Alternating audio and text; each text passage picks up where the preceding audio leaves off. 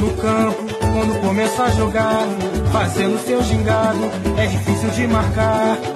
Fita pra ali, fita pra lá, fita pra cá, com a bola nos pés, ninguém consegue. Ele sabe fintar. Fita pra ali, fita pra lá, fita pra cá, com a bola nos pés, ninguém consegue lhe roubar. til de fantastiske samba-toner af Julio Cesar Udigella og Adilios Neginho Bondi Boller er vi jo i gang med endnu en gang Brasserbold, Brasser podcast her fra, ja, både fra Danmark og Brasilien. Mit navn det er Andreas Knudsen, og nede i Brasilien der sidder Peter Arnholdt, og vi har jo lavet det her Brasserbold podcast i, ja, i snart tre år, Peter. Og øh, vi må sige, at brasiliansk fodbold, det er jo simpelthen gaven, der bliver ved med at give, og hver gang man øh, prøver at pakke den pænt ind, så åbner den sig selv, og der er en ny overraskelse. Øh, nogen måske vil kalde det en Pandoras boks, men vi ser det gladeligt øh, fra den positive side, så godt man nu kan, for i aften der har vi altså de store gule øh, hvad hedder det, breaking lamper fremme.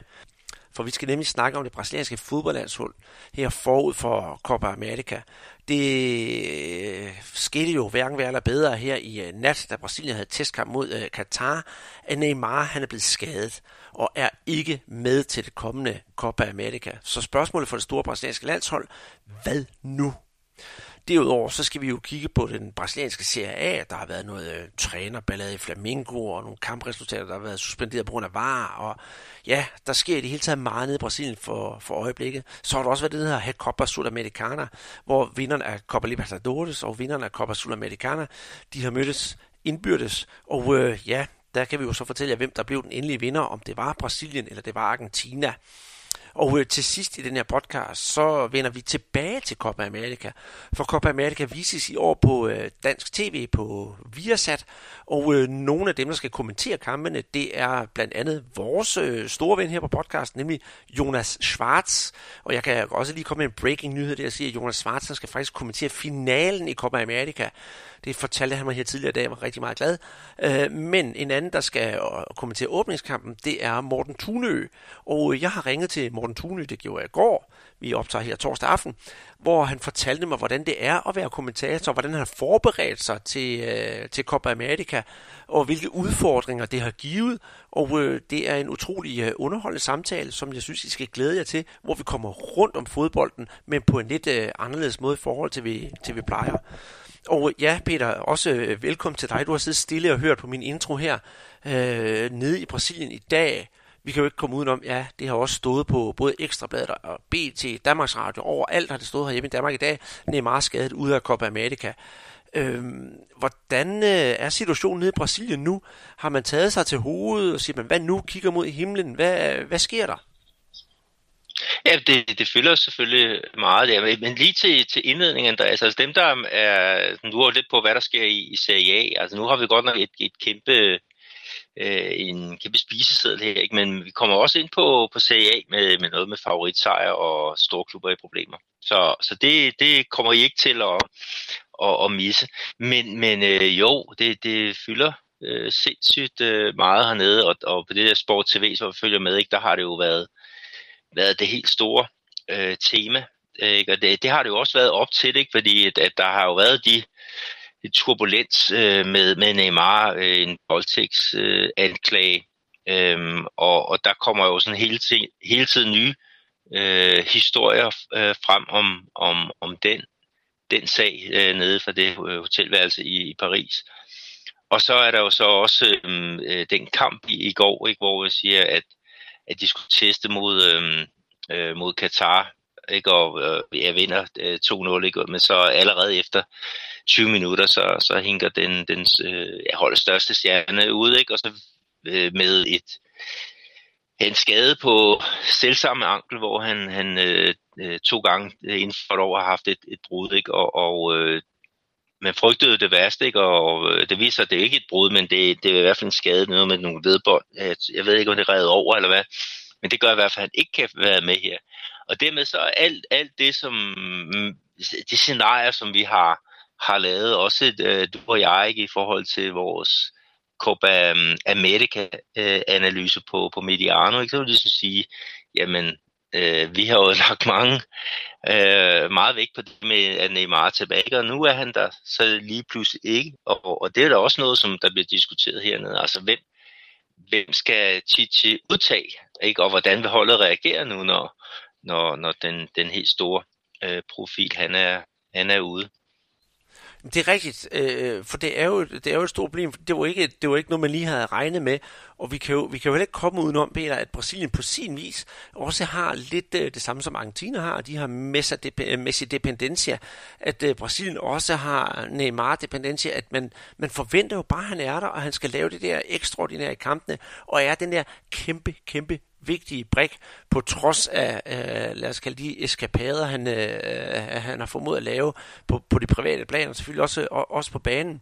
Så nu øh, må, må, må Chiche, træneren, han må virkelig sidde og gruble over, hvad skal jeg gøre? Hvad er min plan B? Også, øh, også, jeg tænker nemlig, at han plejer altid at være så velovervejet, men øh, tror du også, at han sidder og ryster sådan lidt i, øh, lidt i bukserne lige nu? For hvem, hvem er det netop, han skal udtage? Folket i, i, i Brasilien, de kræver jo hurtigt, de siger jo, Vinicius Junior, vi skal have Vinicius Junior tilbage fra Real Madrid, fordi han er øh, måske sådan lidt en, en, på spillemæssig plan, det er Neymar lookalike, men det er jo ikke sikkert, at han er fit, fordi han er jo næsten allerede gået på ferie, og vi står her på nippet af den der kæmpe, kæmpe turnering. Hvad, hvad, hvad, hvad, hvad, hvad, hvad må der foregå i Titis hoved og i hans øh, hjælper, Edu Gaspars hoved?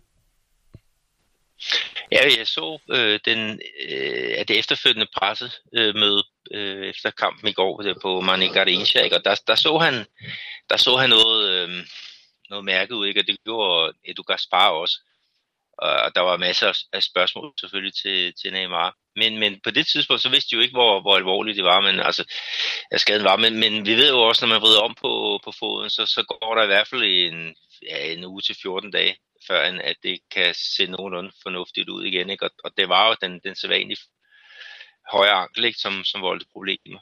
Øh, men men øh, ja, altså de har jo noget tid til at at udtage en, en erstatning, så de, der er en grund til, at de går i panik. Øh, det er således, at de skal sende øh, noget dokumentation til det sydamerikanske fodboldforbund øh, i forhold til Neymars skade, og de skal så give grønt lys for, at man kan udtage en ny en. Og den her nye, det er en, ja, det behøver ikke at være en af dem, der var, øh, en af dem, der var på den der 40 liste, som man, man sendte ind for en, en måneds øh, tid siden. Og det så vi også med, med, med Argentina, øh, øh, da de skulle have en, en øh, erstatning øh, for, for den spiller, der nu blev, blev skadet der. Nu kan jeg ikke lige huske hans navn, men øh, det er så det. Øh, så, så der er jo spænding på, hvad, hvad vælger han? Altså vælger han en slags en-til-en? Øhm, altså kandspilleren, det er jo noget af det, som der er rigtig mange af i, i, i Brasilien, ikke? og en jeg kender, øh, en journalist, han, han sagde, at det var ligesom øh, nærmest en optagelsesprøve til, til medicinstudiet nede i, i øh, Universitetet i São Paulo. Ikke? Der er så sindssygt mange dygtige ansøgninger og så få øh, pladser. Øh, men hvis vi kigger lidt på det, ikke, så er der jo Vinicius, som du, du snakker om, som har det der øh, store talent og sådan en wonderboy. Ikke? Og så er der jo en af de mere øh, gamle kendte i Titis øh, andedam, ikke? det er William, som for, hvad var det, en uge siden var, var med i finalen, øh, kom ind øh, i den der øh, Europa League-finale øh, mellem Chelsea og, og Arsenal. Og så har vi så Douglas Costa, ikke, som tvivler lidt på, hvor, hvor langt han er, er hen. Ikke? Øh, det er jo sådan en mulighed, når vi snakker en til en. Og så øh, hvis vi kigger lidt, han siger, okay, han måske lave lidt om, så kunne han måske gøre plads til Renato øh, Augusto, som, øh, som jo spiller i, i Kina på, på fulde hammer og er, er en af, af Titis øh, betroede spillere. Øh, og han ville meget gerne have haft ham med her til den her Copa America, men han kunne bare ikke, øh, da det kom til støtte, sagde han, okay, jeg vil hellere have Alain, jeg vil hellere have Arthur, øh, jeg vil hellere have øh, at, at de andre spillere med på, på den der midtbaneposition. Men, men han kan jo gå ind og udfylde den der øh, kreative rolle, hvis det er således, at han siger, okay, Øh, så rykker vi øh, Coutinho måske øh, lidt øh, længere frem og ud i siden, ikke? og så, så bliver der plads til en kreatør derinde. Og det må vi jo regne med, at, at mange holdene, som Brasilien skal spille mod, de står lidt øh, tættere og lidt øh, mere kompakt i, i, i de her øh, svære kampe mod, mod værtsnationen. Men der er også en anden en, der bliver nævnt hernede i brasilianske medier, Andreas, det er jo Dudu fra Palmeiras. Jamen, jeg synes det ikke, at du, du Peter, det er noget, det er noget dårligt valg. Jeg kan også godt forstå, hvorfor brasilianerne de gerne vil have, have, have en som du med, fordi han er jo hamrende dygtig. Og, men brasilianerne, synes jeg, også nogle gange er rigtig gode til at kigge på deres egne spillere, altså hjemme i den hjemlige liga. Og det synes jeg også er fantastisk, at man gerne vil have dem med på landsholdet. Men nu er han selvfølgelig ikke udtaget, og så tænker jeg, ah, er det måske også lidt, lidt, lidt, lidt, lidt tidligt nok? Øh, øh, og, og så kan jeg godt sådan måske falde lidt til patten, og så sige stadigvæk, jo, jeg, Renato Augusto er måske det bedste valg, fordi han har den erfaring, han har. Og da vi snakkede sammen tidligere på dagen, da du spurgte mig, ah, hvem, skulle, hvem ville være en god idé at have med, så nævnte jeg også som første, allerede første gang, så sagde jeg Renato Augusto. Men, men selvfølgelig, hvis der var andre fald fra, så kunne man måske også godt tage Dudu med, for så kan du få den erfaring, det er at komme på landsholdet. Men ja, jeg holder altså lidt på Renato Augusto. Ja, vi skal jo også have med, at, at, øh, at, du Dudu, han er jo han har slet ikke været indkaldt til det brasilianske land, så bortset fra en eller anden øh, liga-kamp øh, for, hvad var det, det var to år tilbage, hvor man spillede mod Colombia. Det var, så der må man kun bruge hjemlige spillere, men ellers har han slet ikke været, været udtaget til, øh, øh, til landsholdet. Så, så jeg, jeg, jeg tror også, at han, han vælger ud fra de spillere, han har haft inde. Ikke? kan du sige Vinicius Junior. Han har jo slet ikke været, været inde, men han blev udtaget, og så røg han ind i den der skade. Ikke? Og, og jeg, jeg ved, jeg, altså jeg, jeg tror faktisk ikke, det bliver, bliver ham, øhm, som, som kommer med. Jeg kunne godt forestille mig, at det var William, fordi også han har en, en længere historie, hvis han vælger altså en kandspiller. Han har en lang historie med, med Chichi, og er, så vidt jeg husker, ham, der har været med i flest mål øh, under, under den nye landsholdstræner øh, i går, siger, at Neymar han er, han er nummer et, ikke? og så, så kommer William ind på, på andenpladsen. Øhm, så så det, det, det tror jeg bliver ham, hvis, hvis det bliver en kant øh, spiller, ikke? og så ja, hvis der bliver rykket lidt om, så, så er det Renato Augusto. Men lad os se, vi er blevet overrasket før. Øhm, ikke? Og det er jo det, hvad du siger, øh, Andreas, det er for at være en ekspert, så skal man også øh, øh, kunne tage fejl. Ja, og det er det er god til. Nej, som er rigtig dygtig. så, men, men det, bliver, ja, det bliver rigtig spændende at se, hvem, hvem han udtager. Men hvis vi nu prøver at kigge på det sådan med at hoppe lidt ud af boksen, Peter, vi sidder jo midt inde i det hele og siger, ej, hvor er det forfærdeligt, at han ikke skal med, og hvad skal der ske, og hvad skal der ikke ske. Men hvis man prøver at kigge sådan lidt udefra, tror du måske ikke, hvis Chichi han så får lagt brikkerne rigtigt, at man måske kan få et, øh, et flot puslespil alligevel, i og med, at øh, nu har de selvfølgelig ikke den, den, den helt store stjerne, øh, så er der alle de andre stjerner, de er jo sørme også store, det kan vi vist ikke komme ud om, men at man får et, styr, et bedre og mere styrket kollektiv. Jo, det, det tror jeg øh, faktisk, når vi skal øh, tage øh, ja-hatten på, ikke? fordi der er også den tu, øh, turbulens, der har været med, med øh, Neymar, ikke? og han, øh, altså, det har jo været sindssygt 11 dage, ikke? fra han, han landede i landsholdslejren og fik at vide, ja, i helikopter og fik at vide, at han ikke skulle være landstræner, og så havde den fik en tunnel af en U20-spiller, og og virkede sådan resten, øh, kunne mærke noget med sit knæ, og var ikke med i, i to, to øhm, øh, øh, træninger. Øh, så kom den der øh, voldtægtsanklage også øh, oveni. Og, og så øh, her, så sent som i går, øh, der kunne man også se, at han, han virkede øh, irriteret. Ikke? Altså, det var kun 20 minutter på banen, men, men der er en, han har en nærkamp med en, en øh, spiller fra, fra Katar, og, og øh, meget han ligger ned, og så sparker han øh, irriteret ud efter den spiller, der har, har fældet ham.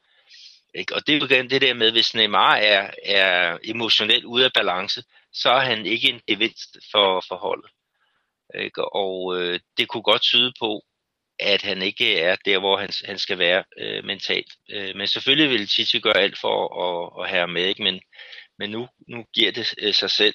Men, men med de der, øh, altså med det forløb, der har været nu øh, og her, ikke, så vil sige, jamen, det har jo været det kreative, der har manglet på, på landsholdet. De har jo ikke scoret ret mange mål efter, efter VM, ikke? Og, og dem, der har, dem, der har lavet målene, det har i og for sig, øh, ja, de fleste, det har været øh, Gabriel Jesus, ikke? han har lavet, jeg tror det er seks mål i, i fire kampe. Ikke? Og han er jo sådan, i det vi snakker i idrætsopstilling, han er jo faktisk øh, ude på bænken, ikke? og det gør det jo også lidt mere interessant.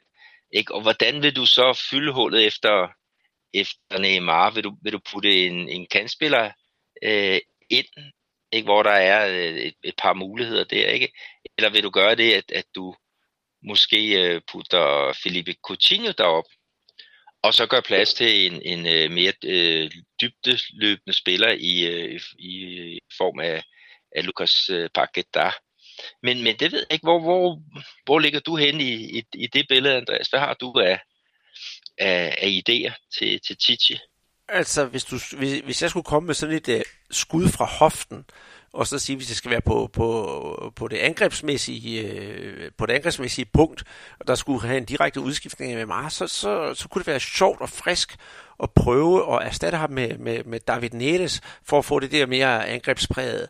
Men på den anden side, så vil jeg stadigvæk gerne have livrem og seler på at have, min, have mit Renato Augusto-kort på hånden. Men det kunne også være spændende, hvis man i stedet for at bare have Gabriel Jesus i front i den der diamant, som vi snakkede jo på, på Mediano, lavede Mediano Sandbox om Brasilien i går jo, øh, øh, om sådan en diamant, så kunne det egentlig godt være sjovt, hvis han prøvede med at have sådan rigtig to angriber, og så bare sådan der bare skulle føde dem øh, med, med, med, med lækre bolde, lækre afleveringer, lave alt det, kan man sige, det, det, det, det hårde arbejde, så der måske kom øh, ja, også ned med at være sådan en, en mere en klassisk tiger, som kunne lave det gode. Og der kunne jo, selvom Lukas Bacada, der kunne han være altså en rigtig god mand til at lave det der med sin dybdeløb placering og sit, sit, øh, hvad hedder det, sit gode genpres. Så, så der er jo rigtig mange muligheder, men, men to angriber og så, og så en, en, en kæde lige bagved, der bare føder dem med bolde, det kunne altså være lækkert. Ja, der er så også det, man snakker om med, med Firmino, det er jo, at han er en, en uh, tier, der spiller som, som nummer 9, ikke? hvor at, at uh, Gabriel Jesus under, under VM, han var jo en, en nier, som, som spillede som en, en defensiv midtbanespiller. Ikke? Og, og uh, han, han fik jo ikke lavet de mål, han, han skulle. Men, men uh, altså, hans arbejdsradius, det, det er jo også med til at, at gøre ham uh, giftig. Og så har vi jo Richarlison, der virkelig har, har blomstret op under øh, under det, hvad hedder, efter han har fået muligheden efter, efter VM.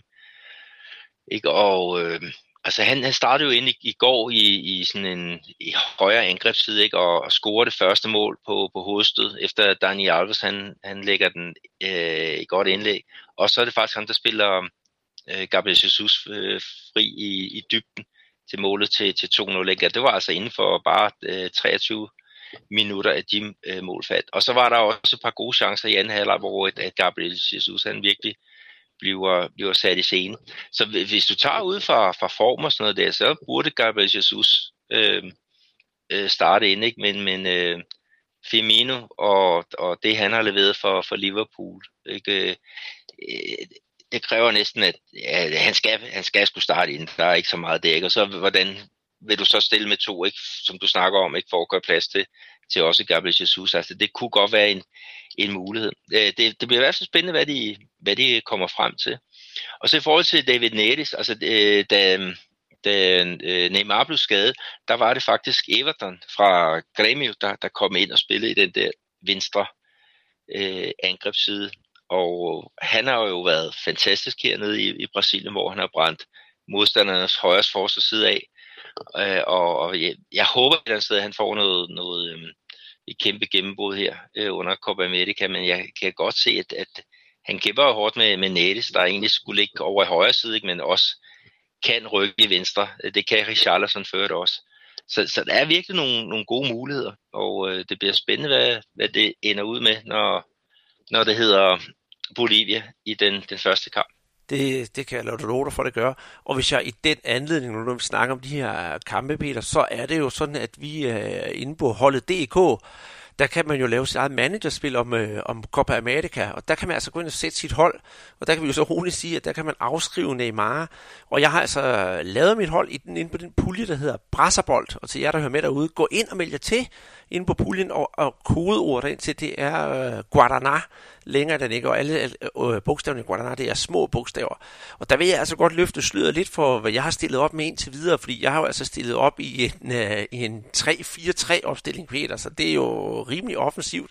Og min mine tre angriber, der finder vi, der faldt jeg altså ikke ned i mig i forvejen, at jeg har jo så Richarlison, øh, Paulo Guerrero og øh, Lautaro Martinez, og dem, der skal bakke dem op bagfra, det er altså James Rodriguez og Casimiro og Gregorian de Arascaeta. Så det synes jeg selv er et rigtig, rigtig giftigt angreb, men øh, det er jo ikke kun brasilianske spillere, vi har her jo. Nej, du, du har taget lidt i de andre lejre også, og det er jo også det, der er det fede ved, ved sådan Øh, de her managerspil, ikke? at man kan gå på indkøb øh, og så vælge det, man, man mener er, er det bedste. Men man skal jo kigge på, hvad det er for nogle, nogle ting, man scorer point på, og det, det skal jeg lige have, have, have gjort. Jeg har, jeg har kaldt mit hold for Rivellino, efter helten fra, eller min held fra 1970. Ikke? Og øh, jeg kommer jo til at lave nogle ændringer. Jeg havde blandt andet nogle, øh, en enkelt spiller fra Katar, og nu så jeg dem så spille i, i går sådan for 11 år.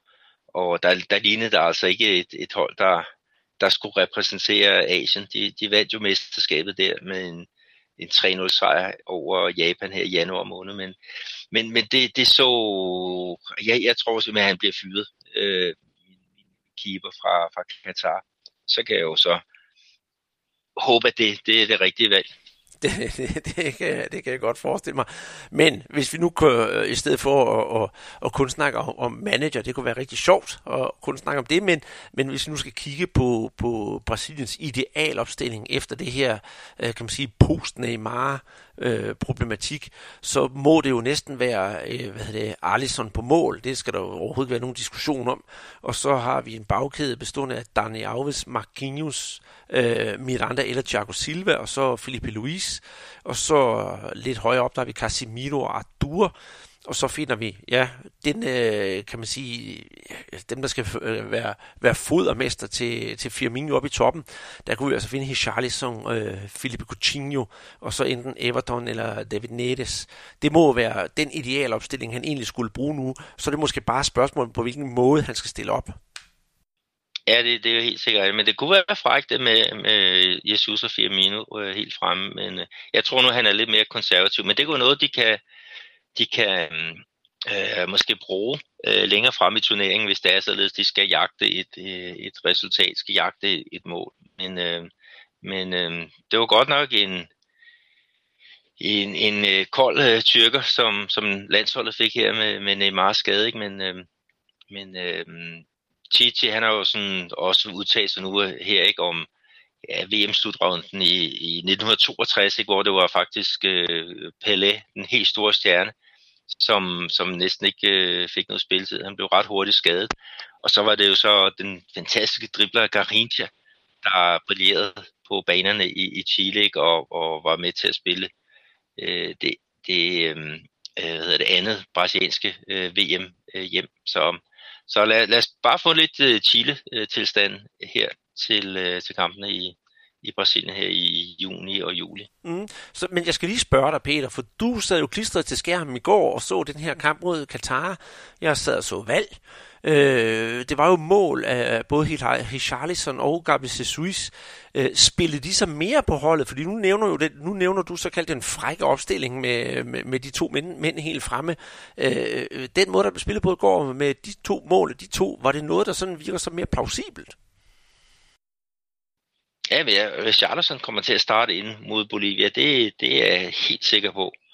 Øh, Gabriel Jesus kan jeg tvivle lidt mere på, øh, og det, det er simpelthen øh, øh, det er ikke fordi han ikke er i form, men, men det er jo fordi, at, at øh, de har jo øh, Firmino, ikke? og øh, hvis, hvis Gabriel Jesus skal op og spille nieren der, så skal de jo finde en anden plads til, til Firmino, og, og hvor øh, skal den ligge? Men øh, de støder jo faktisk de to spillere der øh, fra Liverpool, de støder til truppen i Porto Alegre øh, her i dag. Øh, de skulle også sidde på bænken i kampen i går, men der var noget med et fly, som meget sydamerikansk-agtigt, som var, var blevet aflyst, så de støder, støder altså til øh, forberedelsen til, til øh, kampen her på søndag mod Honduras. Og der kommer de begge to til at, at starte ind. Øh, og så hvad der kommer til at ske med Gabriel Jesus, altså det må, det må tiden vise, men det er da, det er da fedt at have sådan en og, med for, for bænken, ikke? og han kan måske øh, godt blive startspiller øh, undervejs. Jamen, det må man det må man da håbe. Altså, altså jeg, jeg, jeg, jeg, jeg vælger altså at tage ja-hatten på til det her, øh, det her ikke Neymar, for, for, for som sagt, han fylder utrolig meget, både på den ene, både på uden for banen og inden for banen Neymar, og det kunne også godt være måske det, som siger, at Brasilien trænger til lidt ro, og så øh, er kollektivet det kommer frem, og så kan man virkelig se nogen, netop du snakker om det der Chile 62, at øh, når, når, når katten er ude, så spiller musene på bordet, og der er bare en af de her spillere, der siger, ved I hvad, øh, nu er, øh, for at sige det, min bolden, den er skudt op i luften, jeg skal sgu nok gribe den, og så skal jeg nok vise dem, hvordan man gør. Det glæder jeg mig til at se, og det håber jeg er en af de unge, kommende store stjerner, der gør. For eksempel Lukas Paquetá, nu slynger jeg ham bare ud, for ham kan jeg jo rigtig godt lide. Ja, han har jo også en fortid i, i din, din klub Flamingo, så, så det kan jeg sagtens øh, følge dig i. Men øh, lad, lad os se, altså positivt i går, det var jo Coutinho, han, han øh, leverede sin bedste landskamp øh, længe, og, og han, er, han er super vigtig øh, nu her, når vi skal snakke om det, det offensiv øh, spillet på den øh, sidste tredjedel, og, og det er driblerne også, altså dem, der kommer til at ligge på, på kanterne. Så forhåbentlig så er der nogen, der har, har noget fart og noget inspiration, således at vi kan få et brasiliansk hold, der kan, kan lave mål, øh, modsat det der ja, de der øh, chatscoringer, der har været her i, i de her forberedelseskampe. Altså Brasilien skal øh, være dygtigere offensivt. Det, det bliver det helt store projekt for, øhm, for Chichi og company. Ikke? Men det er jo også det, en, holdene de udvikler sig under en, en turnering. Øh, så det kan jo godt starte lidt, lidt mørkt og kedeligt og sort og sådan noget der, og så lige pludselig så så begynder det at sprude. Det kan selvfølgelig også gå den anden vej, men lad os da, lad os da håbe, at, at øh, vi får noget fremgang på af de kanariegule tropper.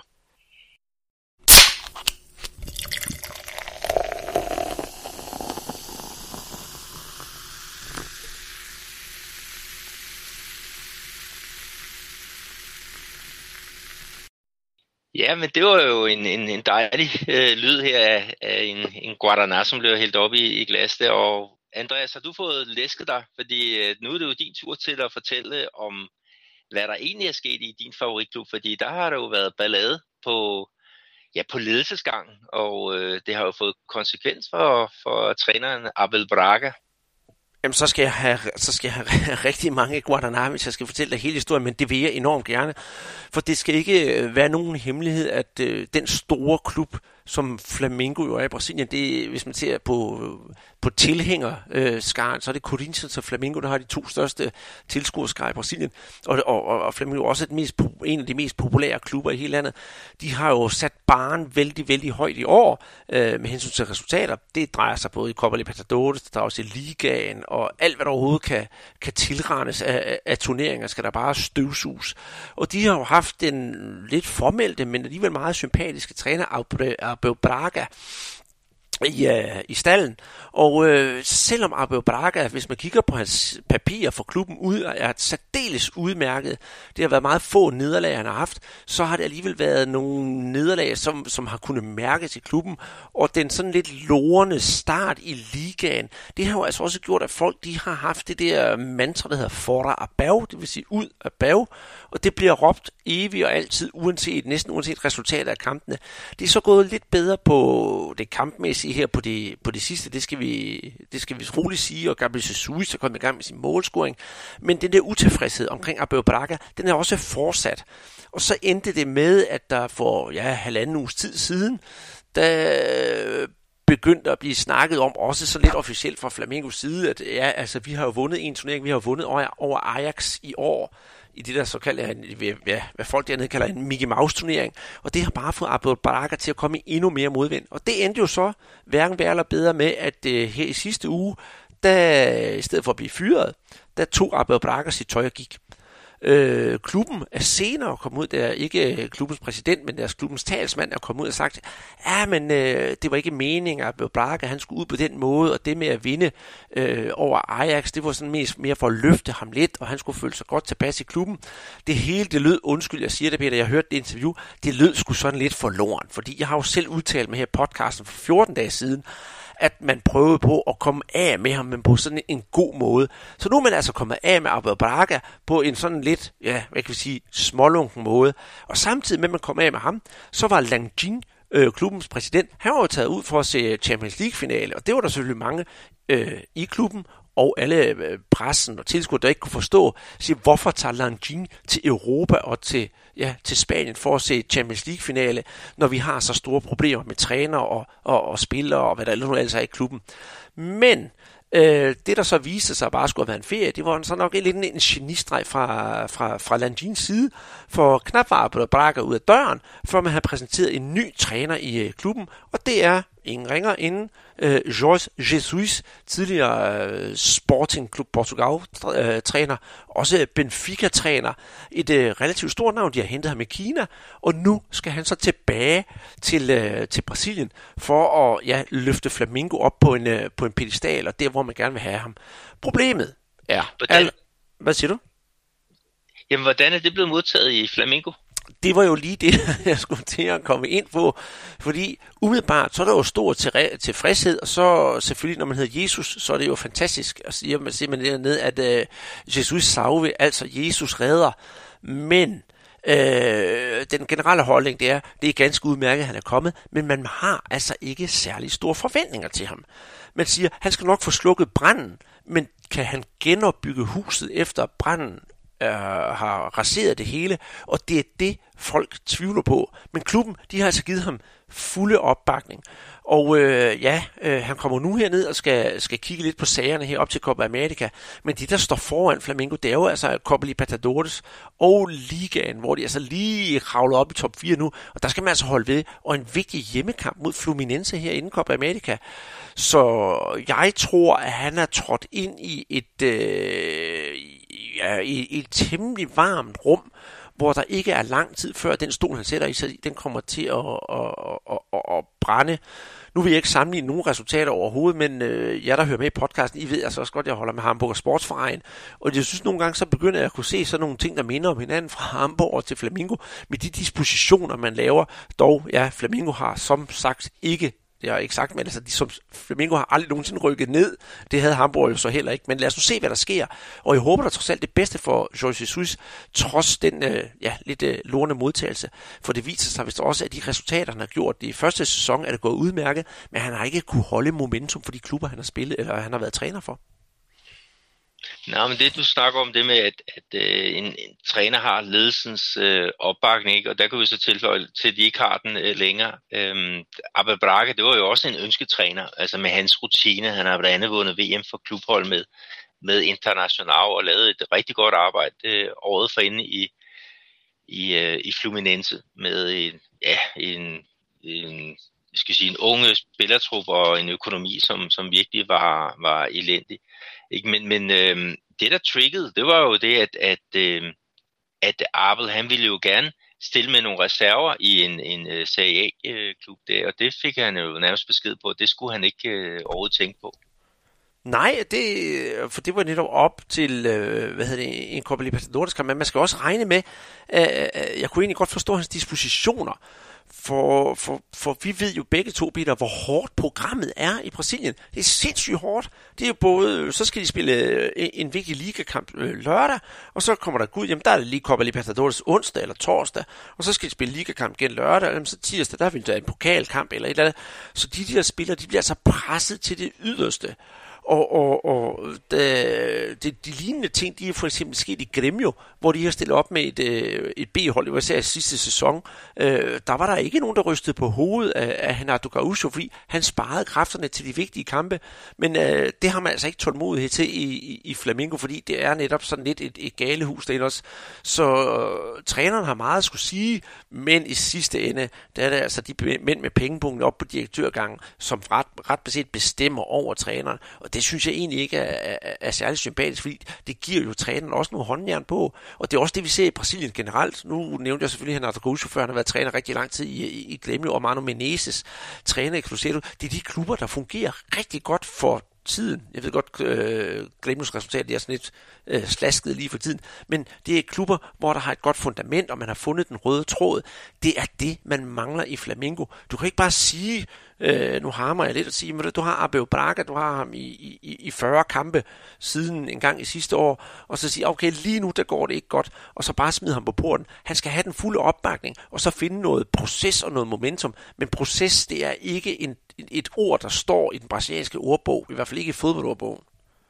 Nej, det, det er det ikke. Jeg kan så sige lige, øh, at, at Abel Braga, han kom jo til i, januar måned. Det var i hvert fald der, hvor at, øh, ja. de startede med de, de regionale mesterskaber. Der stillede han jo også med nogle, nogle B-kæder i blandt andet en finale eller to mod Vasco da Gama om regionsmesterskabet. Ikke? Men, men det er jo også det, vi, vi, vi hører sådan rundt omkring, det er, at, at der er mange, der gerne vil bestemme, hvordan holdet skal, skal se ud. Ikke? Og der har vi blandt andet Manu Menezes her i, i Cruzeiro, ikke? og han har jo simpelthen sat øh, stolen for døren. Altså hvis der er nogen, der begynder at sige, at han skal stille anderledes op, så er han den, der er, er, øh, forsvundet. Og, og, og det er jo også det, som, som, øh, som der, der er i, i hvad hedder det, Græme, ikke? og det, det går lidt ud over resultaterne på nogle fronter, men det kommer vi jo ind på øh, øh, senere hen, Andreas. Men det bliver da spændende også med en, en portugiser i, i, i Flamengo. Altså han, han kan jo sproget, og, og det var lidt anderledes end mange af de der argentinske træner, som vi ellers ser, øh, ser rundt omkring. Så lad os da krydse fingre for, at øh, han, han øh, får, jeg vil ikke sige Flamingo på ret spor, fordi de er jo allerede på ret spor. De ligger jo fornuftigt til i ligaen. De spiller, hvad er det, øh, hvad hedder, 8. finale i Copa Libertadores. De har vundet det regionale mesterskabet i, i Rio. Så i pokalturneringen, der er det jo også gået øh, meget godt. Altså, klubben har jo et eller andet sted, spillerne har jo reageret øh, på en eller anden led, efter at det blev offentliggjort. Det er rigtigt. Kan du fortælle lidt om det? Jo, men det kan jeg godt. Altså, spillerne, de har jo været frygtelig ked af det faktisk, for de har været ude og sige, at de støttede jo øh, Abel Braga her til sidst, og da han var mest i modvind her de sidste par kampe, inden han smed sit tøj og, og gik, der var der øh, efter, hvad hedder det, øh, efter den sejr, de havde over Atletico Paranaense, hvor de vinder et truende nederlag til en 3-2 sejr, og virkelig viser det der mandsmod Agarra, som det hedder i Brasilien, der gik de jo alle sammen ud og roste og sagde, hvad det er altså den mand, vi gerne vil have. Så, så jeg tror måske, selvom spillerne nok skal tage, øh, tage godt imod øh, Jorge Jesus, så tror jeg egentlig, de er lidt ked af, at øh, Abu Braga, han er, han er forsvundet, for han har været rigtig, rigtig vældig for spillerne. Ja, han er øh, vældig, ikke? Men så, øh, Jorge Jesus, han har jo så ikke kommet til endnu. Så har de jo haft en, en midlertidig træner. Øh, Flamengo spillede mod Fortaleza i, i ligaen, og så spillede de jo returkamp i pokalen mod øh, Corinthians. Hvordan gik det egentlig? De to kampe?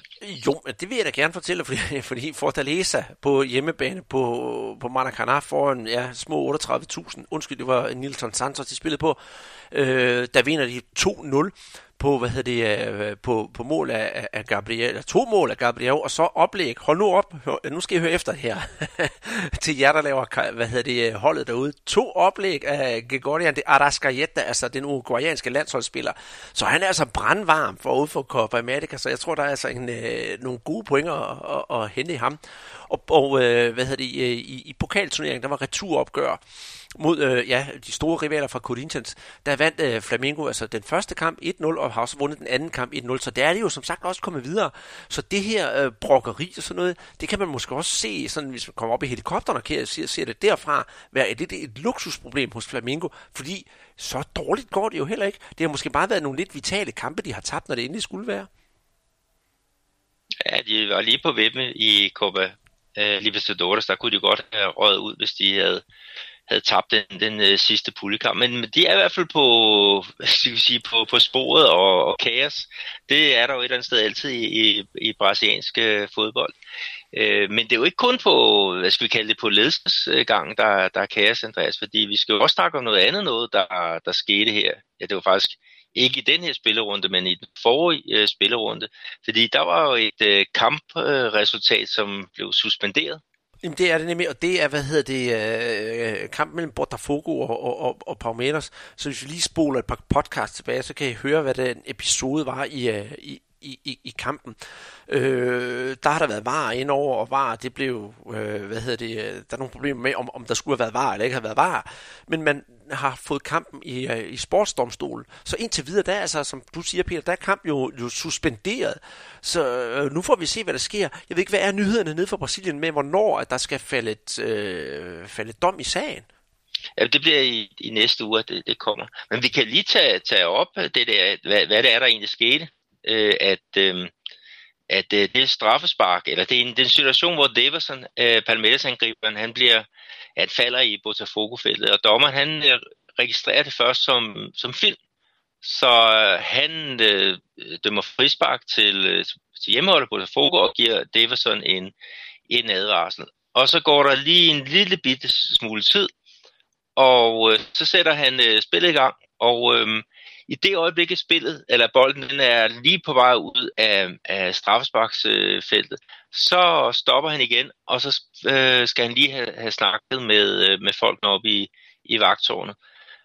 Og øh, det ender så med, at han går ud og, og kigger situationen igennem, og han så vender om, han finder ud af, at der var faktisk ikke øh, film af Davidson, så han trækker advarslen tilbage, og så dømmer han øh, straffespark til øh, Palmeiras, og det, det, ud, øh, det udnytter de så øh, Gustavo Gomes, der spiller, nu snakker vi holdet igen, der spiller med på Paraguays landshold. Han udnytter den, og det bliver så til, øh, til 1-0. Men reglerne er således, at en dommer, når han først har sat spillet i gang, så kan han ikke, det skal vi kalde det, spole tiden tilbage og begynde at, at trække var ind over. Der skal han simpelthen lade bolden ligge, indtil at øh, situationen er afklaret med, med øh, de dommer, der sidder og, og kigger øh, på, på skærmen. Ikke? Og det, det fik han så ikke lige gjort, det der har været en eller anden dårlig kommunikation. Uh, og og det, det, mm, det må man simpelthen ikke. Det er en, en teknisk fejl, som, som dommeren har lavet. Og så er så spørgsmålet, om den er så alvorlig, så at øh, kampen skal, skal spilles om. Ikke? Og det, der får vi så et svar på det i, i næste uge. Der. Og, øh, du har jo også haft en holdning til, til den, Andreas. Ja, altså jeg, jeg synes egentlig, det, der, der går, der, nu, nu skal det ikke blive en lang diskussion, altså jeg synes, der går for meget var i det, lad det fortsætte, og så lad det være dømt, og der har jo også været noget med, at øh, Parameter siger, jamen kampen var ikke fløjtet i gang, og så står i reglerne på side 189 i de brasilianske fodboldregler, at kampen skal fløjtes i gang, før, for, før man går kan man sige, fra et afsnit til et andet. Så alle mulige vinkler er der kommet ind på den der sag, og jeg tænker bare, jeg bliver egentlig sådan lidt, lidt, lidt træt af det her, fordi øh, der har været nogle varekendelser i den forrige runde her også, der har været nogle super gode nogen, det skal vi ærligt sige, hvor det bare har været på sin plads, var der mål, var der ikke mål, det er okay, men, men, men man har introduceret var i Brasilien nu, og nogle gange kommer det bare i mine øjne til at, at fylde lidt for meget, så jeg vil gerne bare have videre i historien, og så, så er det det, fordi så ender det måske bare med, at vi skal have elektroniske dommer over det hele, og så bliver dommeren overflødet. Jeg kan godt lide, at der er de der fejl i fodbolden, uden at det selvfølgelig være graverende, øh, og, og det er jo det, der er med til at gøre sporten charmerende. Ja, altså VAR har helt sikkert fået, fået rettet nogle, nogle fejlkendelser ind på, på, på rette spor, at de er blevet omvendt til, til noget, der, der har været, været rigtigt. Og så har der selvfølgelig også været nogle, nogle svipser imellem, men, men øh, når man hører folk hernede, ikke, så siger de, at Sverige var, har ligesom taget spontaniteten ud af, af fodbolden. Altså det der med, at du kan score, at du kan score, og så kan du juble, men du kan ikke juble helt igennem, fordi du ved ikke, om der lige pludselig kommer en, et lille biblyd op fra, øh, fra øh, hvad hedder det, var kontoret ikke? Og det kan jeg et eller andet sted øh, meget godt følge, men øh, vi har også tidligere snakket om, det er jo nogle børnesygdomme, og forhåbentlig kan vi ja, få elimineret de, de fleste af dem. Men med øh, Andreas, i forhold til øh, det næste punkt på, på dagsordenen, det er jo øh, Recopa Sudamericana, og øh, når det er Copa Libertadores, så plejer vi at spille den der famøse hymne, den vi, vi begge to kan lide. Ikke? Og nu her kan vi ikke gøre en undtagelse, fordi det er jo faktisk Copa Libertadores-mesterne fra River Plate, der møder Copa Sudamericana-mesterne fra Atletico Paranaense. Så skal vi ikke lige øh, høre den her gode hymne, inden vi, vi dissekerer øh, den her øh, anden finalekamp øh, mellem det argentinske og det brasilianske hold?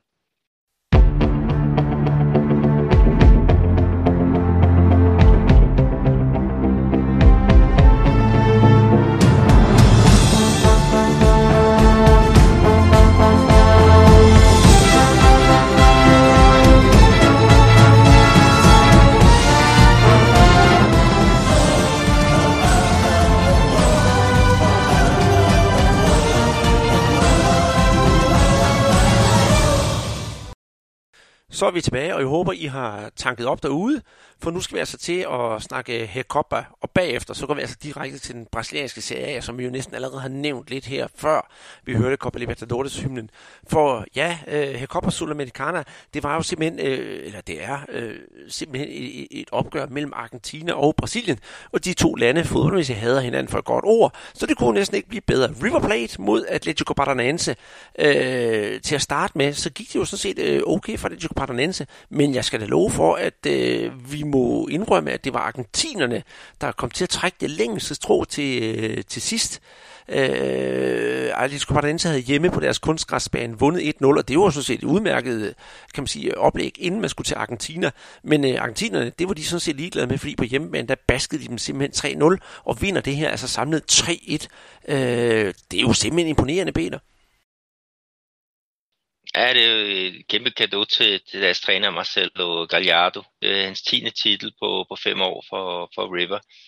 Men, men det, det, jeg sige, det var ikke, altså resultatet lyder som om det var overvisende. Det var spillet i og for sig også, men, men de fik første hul på bylden efter pausen, hvor øh, Fernandes han scorede på straffe.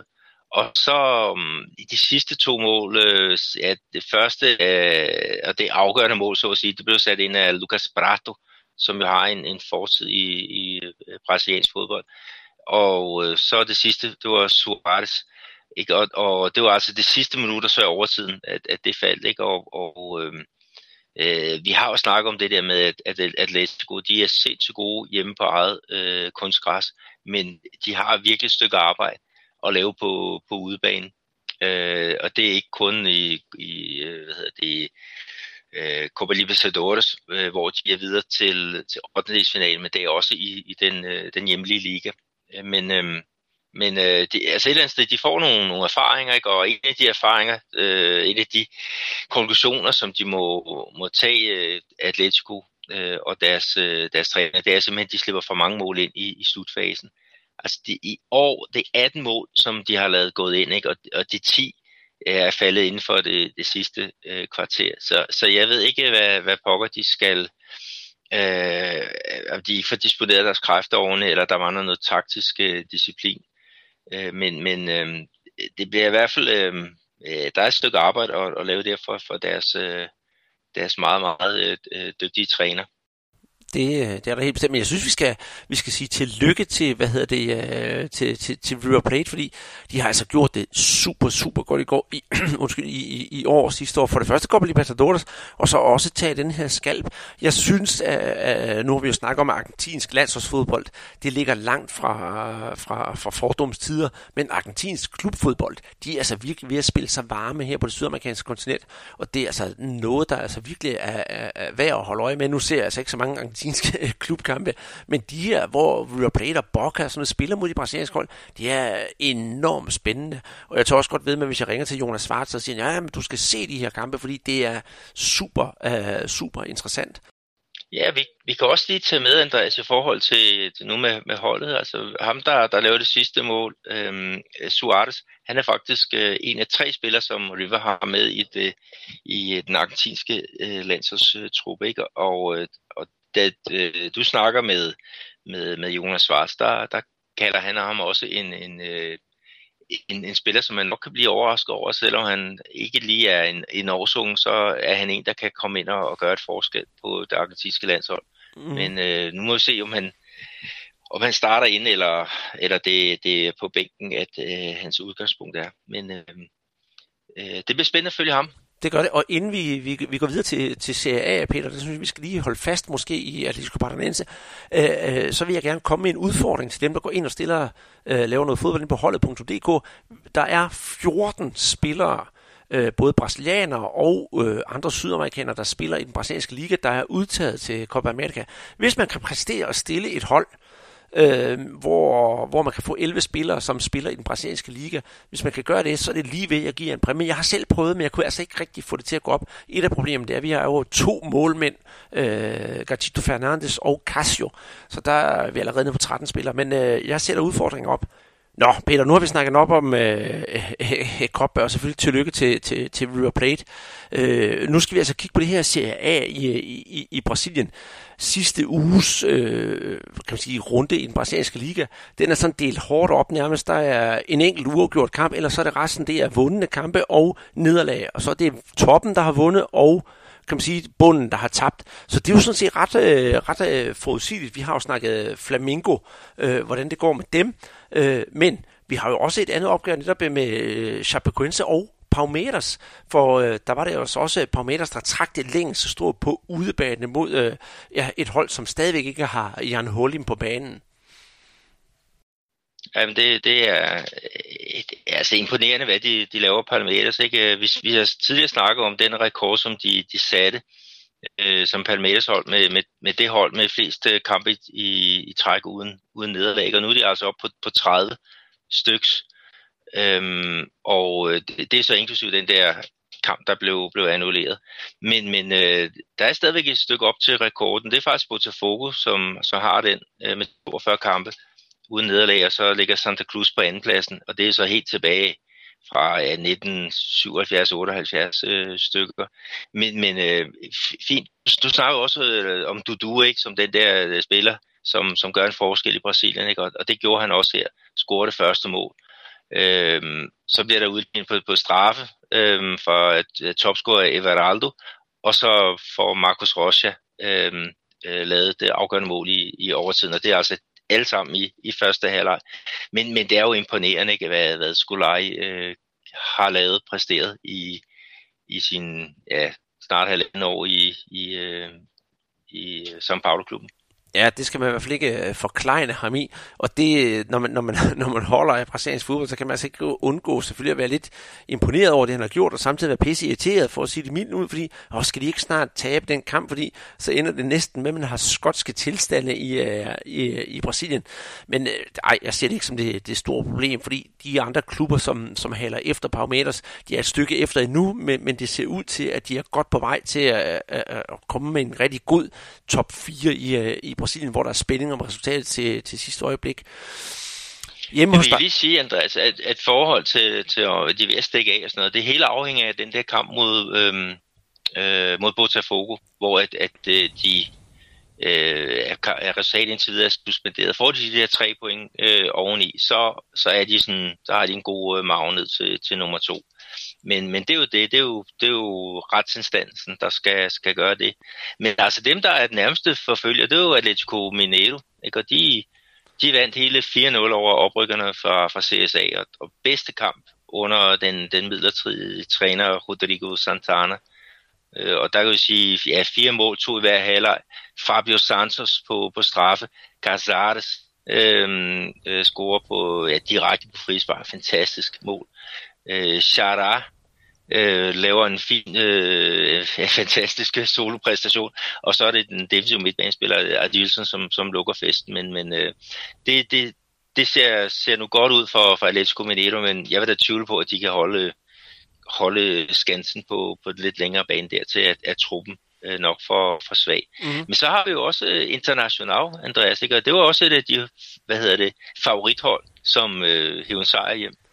Det gjorde det simpelthen. Og husk, øh, når I sætter jeres managerhold ind på, på holdet her i Sydamerika, at øh, Paulo Guerrero, han spiller jo for International, og efter han er kommet fra Flamengo, sådan lidt fiaskoagtig, hvor han havde ikke super karriere, men alligevel scoret nogle mål, så er han altså kommet her til International, og er virkelig blomstret op, og spiller simpelthen bare en vis lægemstil ud af bukserne. Han scorer, og han er jo næsten øh, scoringsgaranti for, for, for International, altså 13 kampe og, og, og 9 mål, men ligesom, øh, jeg vil sige, Atletico Mineiro mod øh, CSA, det er altså lidt på en billig baggrund, de vinder, fordi det er jo mod oprykkerne fra Avaí, og selvom det er måske næsten et lokalt opgør, så, så, ja, så burde det jo have været forventet international hos en sejr på, hjem, på hjemmebane.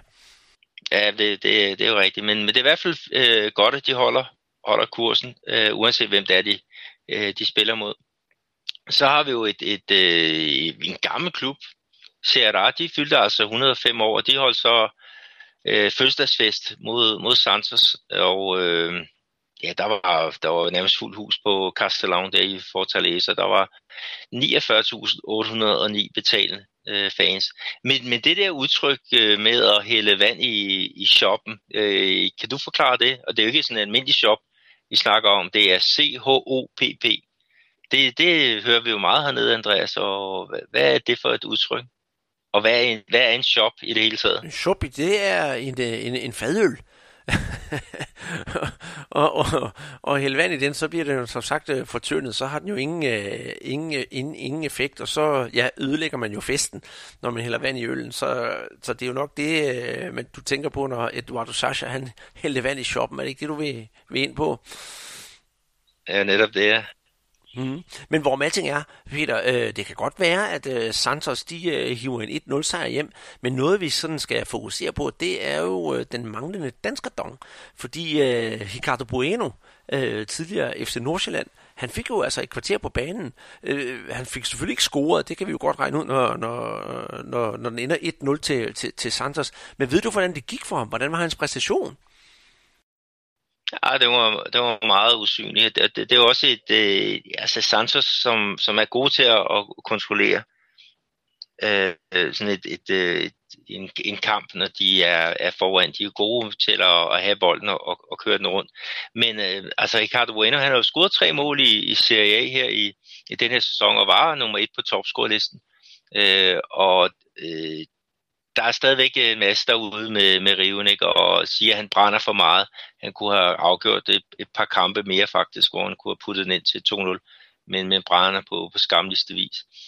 Øh, og, og det er så udmyndtet sig i en bænkplads, og han kom jo ind her i den forrige kamp, og lagde faktisk op til, op til et sejrsmål øh, til, til Serra, så han har jo ikke helt glemt det, men, men hans spillemæssige kvaliteter er bare øh, ikke der, hvor, hvor de burde være ifølge, ifølge træner. Så han er sådan blevet lidt en, en joker.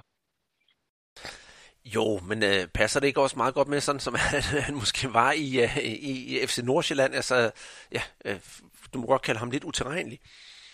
Jo, han var også han var spillet på et, et, øh, et tiki-taka-hold, øh, hvor jeg var oppe og se den et, et par gange, ikke? og der stod han mange gange i midtercirklen med, med ryggen øh, til, til modstanders mål, og så Jesper Hansen øh, styre, styre deres opspil, og, og der er han lidt bedre i det, det, det frie spil. Men han har jo haft en lidt måde, noget svingende øh, karriere, og mange brasilianere hernede, de, de anerkender ham altså ikke som en, en, øh, en dygtig fodboldspiller, men, men han har jo ligesom ramt øh, jackpot nogle gange, øh, og, og sidste år var han jo i San Bento i, i Serie B, hvor han redde dem fra, fra, fra nedrykning med, med sine ja, øh, faktisk øh, ret mange mål i, i, i forhold til antallet af kampe. Øh, men, men nu er det altså Serie A, og, øh, og det, det er noget, noget andet. Og, og publikum, de er jo benhårde øh, hernede, øh, og også oppe i, i Serie A. Ja, det kan vi bestemt ikke komme ud om. Øh, noget andet, Peter, jeg kommer til at tænke på, det er, øh, vi har også nogle andre klubber, som har været i gang. Og ja, ikke øh, en, der har spillet i Danmark, men en, en hjemvendt held til Brasilien. Det er nemlig Alexandre Pato. For øh, vi har to store klubber, som øh, krydsede klinger her i weekenden, og det var São Paulo mod øh, Cruzeiro. Og allerede når man siger de her to navne, så slikker man sig jo næsten om munden og siger, hold op, det er jo klubber, der virkelig har den kæmpe historie. Øh, men Øh, ja, São Paulo kommer foran 1-0. Alexandre Pato, alt er festligt, og, og det kommer til at passe med, at vi, vi sagde i begyndelsen af den her sæson, at São Paulo de skal nok kravle lige så stille og roligt op. Men øh, Thiago Neves, han øh, får jo forpurret det hele, og den her kamp mellem de her to store hold, den ender 1-1. Et resultat, ingen af dem rigtig kan bruge til noget som helst. Nej, det, det er surt, ikke? Og jeg skal sige, at São Paulo, de blev rykket, rykket andet ud af, af, af pokalturneringen, øh, hvor de tabte over to kampe til, til Bahia, var det. Øh, taber 1-0 hjemme og 1-0 øh, ude, og, og så har de ikke rigtig præsteret her på det seneste i, i CA. Og for Cruzeiro har det jo heller ikke været specielt godt. Altså, de, de var uden øh, sejr i, i seks kampe øhm, i, i træk, ikke? og du, det kan du så lægge op på, på syv nu, fordi de spillede pokalkamp i, i går mod, mod Fluminense, ikke? Og, og det er jo så en kamp, der ender 2-2, øh, og så gik de så videre på, på straffespark. Øh, så så det, der skal ske noget, ikke? og man snakker også om Cruzeiro, at deres træner Manu Menezes, han har jo aldrig været i nærheden af at vinde den, den øh, brasilianske Serie A, øh, selvom han har været i nogle gode klubber. Og materialet her er til at vinde Serie A, men, men øh, øh, man diskuterer jo ikke rigtigt øh, med, øh, med en træner, som har vundet pokalturnering til, til klubben de sidste to år. Øh, men men øh, jeg tror, jeg kan godt se, at han, han kan få problemer, hvis det ikke når langt i, øh, i øh, Copa Libertadores. I hvert fald med de præstationer, som de har lavet i Serie De er, de er alt, alt for, ja, for, for dårlig. Øh, det er underpræstering, så det, så det batter. Ja, det kan vi jo bestemt ikke komme ud om, men øh, sådan er det altså, altså nu engang. Men øh, Peter, vi skal videre i listen her. Øh, ja, øh, Gremio, det er jo også et hold, som, som alle regner med i Brasilien. Og øh, det går ikke særlig godt for Gremio. Det har de ikke gjort hele sæsonen, og det går stadigvæk ikke godt. De taber 1-0 ude øh, til Bahia på et øh, straffespark øh, sat ind af Fernandão 9 minutter inde i anden halvleg. Øh, men, øh, hvad sker der for, for, for, for Gremio? Bahia spiller her engang på deres vanlige bane, så de var ikke så meget på hjemmebane, som man kunne, kunne, kunne tænke sig til. Men, men, men i det hele taget øh, lugter lidt, lidt af en fyringsside til Renato Gaucho? Nej, ah, det, det tror jeg ikke. Der har han så meget, øh, så meget et navn i, i klubben, ikke? og der er også blevet lavet en statue af ham her i, i år. Han har ført holdet frem til sejren i Copa Libertadores. Og hvis du kigger på de andre turneringer, ikke, så er det jo øh, stadigvæk med i, i Copa Libertadores. De er stadigvæk med i, i pokalturneringen. Øh, de vandt øh, Gaucho-mesterskabet over International. Men, men det, det er klart, det ser ikke så godt ud i, i Serie A. Så det, det, jeg synes ikke, det er en klub i, i krise. Det er en klub, som er igennem nogle resultatmæssige øh, øh, problemer. Men jeg synes, de andre steder har de virkelig har de leveret øh, varen. Så um, Renato Gaucho, øh, han, han skal nok øh, holde sig i, i sadlen. Og hvis han ikke øh, skulle det, så Flamingo måske øh, allerede klar, når de bliver træt af, af den øh, portugis, som de lige har indsat. Selvfølgelig, og så er der jo også den der anden mulighed, der siger, at øh, Edu Gaspar, han var på vej til Arsenal, og øh, kunne det jo være, at øh, Chichi han også er på vej væk fra brasiliansk fodbold efter VM, og så er der jo en træner siddet ledet på landsholdet, og den kunne øh, Renato Gaúcho måske også udfylde. Ja, han er i hvert fald favorit til at, at tage den post efter Chichi.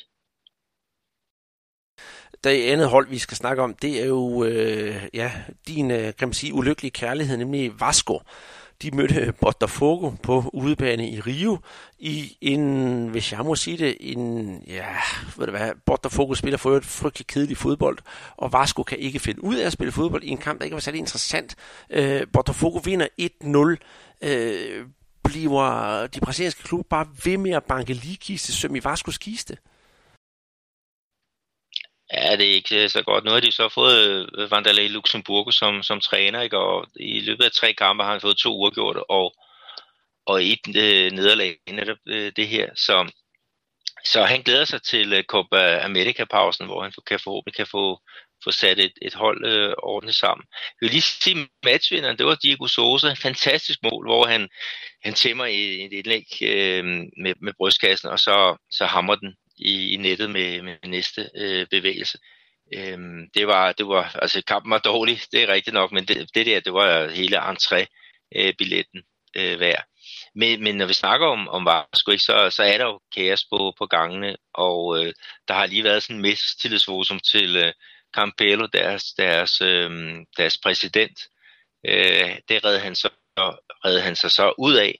Men, men der er jo folk, der beskriver den politiske situation i, i den her klub, som mere ustabil end øh, brasiliansk fodbold generelt, så, så kan vi jo ligesom regne ud, hvor, hvor galt det står til i den her, den her meget, meget gamle øh, klub. Jo, det kan man vist roligt gøre, og jeg synes ikke, at, øh, at, at Vasco fortjener det på den måde, det foregår, men altså, uha, vi har jo snakket om det evigt og, og evigt og rigtig mange gange, Peter, så vi, vi, vi, vi, det er en snak, der aldrig kan stoppe, hvis vi først går i gang. Men ja, der skal ske nye ting hos, øh, hos Vasco for at få klubben tilbage på, på sporet. I det sydlige Brasilien, der spiller Atletico Paranaense på deres kunstgræsbane mod øh, Fluminense og tegner 3-0 øh, sejr hjem øh, på mål af Lucho González Roni og den tidligere Flamengo-spiller Marcelo Cirino.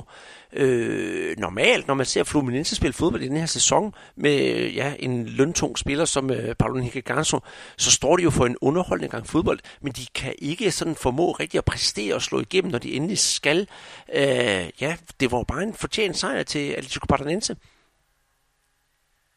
Ja, det var det. Altså, de var jo så også lige handicappet af at skulle spille med en mand i undertal i en, i en time. Og det, den udvisning, det kom ved stillingen øh, 1-0. Men, men de er meget øh, svingende, men, men deres træner, Fernando Gines, han er en, der, der, der kører meget, øh, meget offensiv øh, fodbold. Og, og de ryger ind i, i en kniv en, en gang imellem.